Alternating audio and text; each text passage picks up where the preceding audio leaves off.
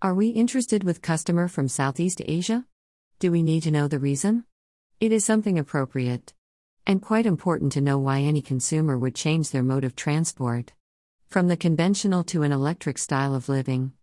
With the potentiality of covering lesser miles. Or having trouble finding a nearby charging point. One of the obstacles is the charging points. The charging usually takes 15 to 20 minutes of your time. With superfast chargers, whereas, with long time chargers, it's more than 5 hours.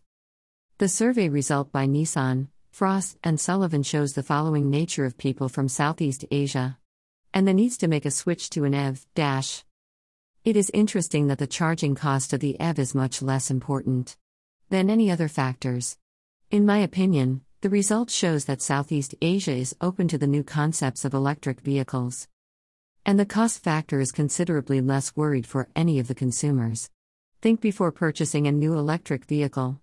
The open mind attitude to try a new idea shows the market opportunity and the interest to grow along with time.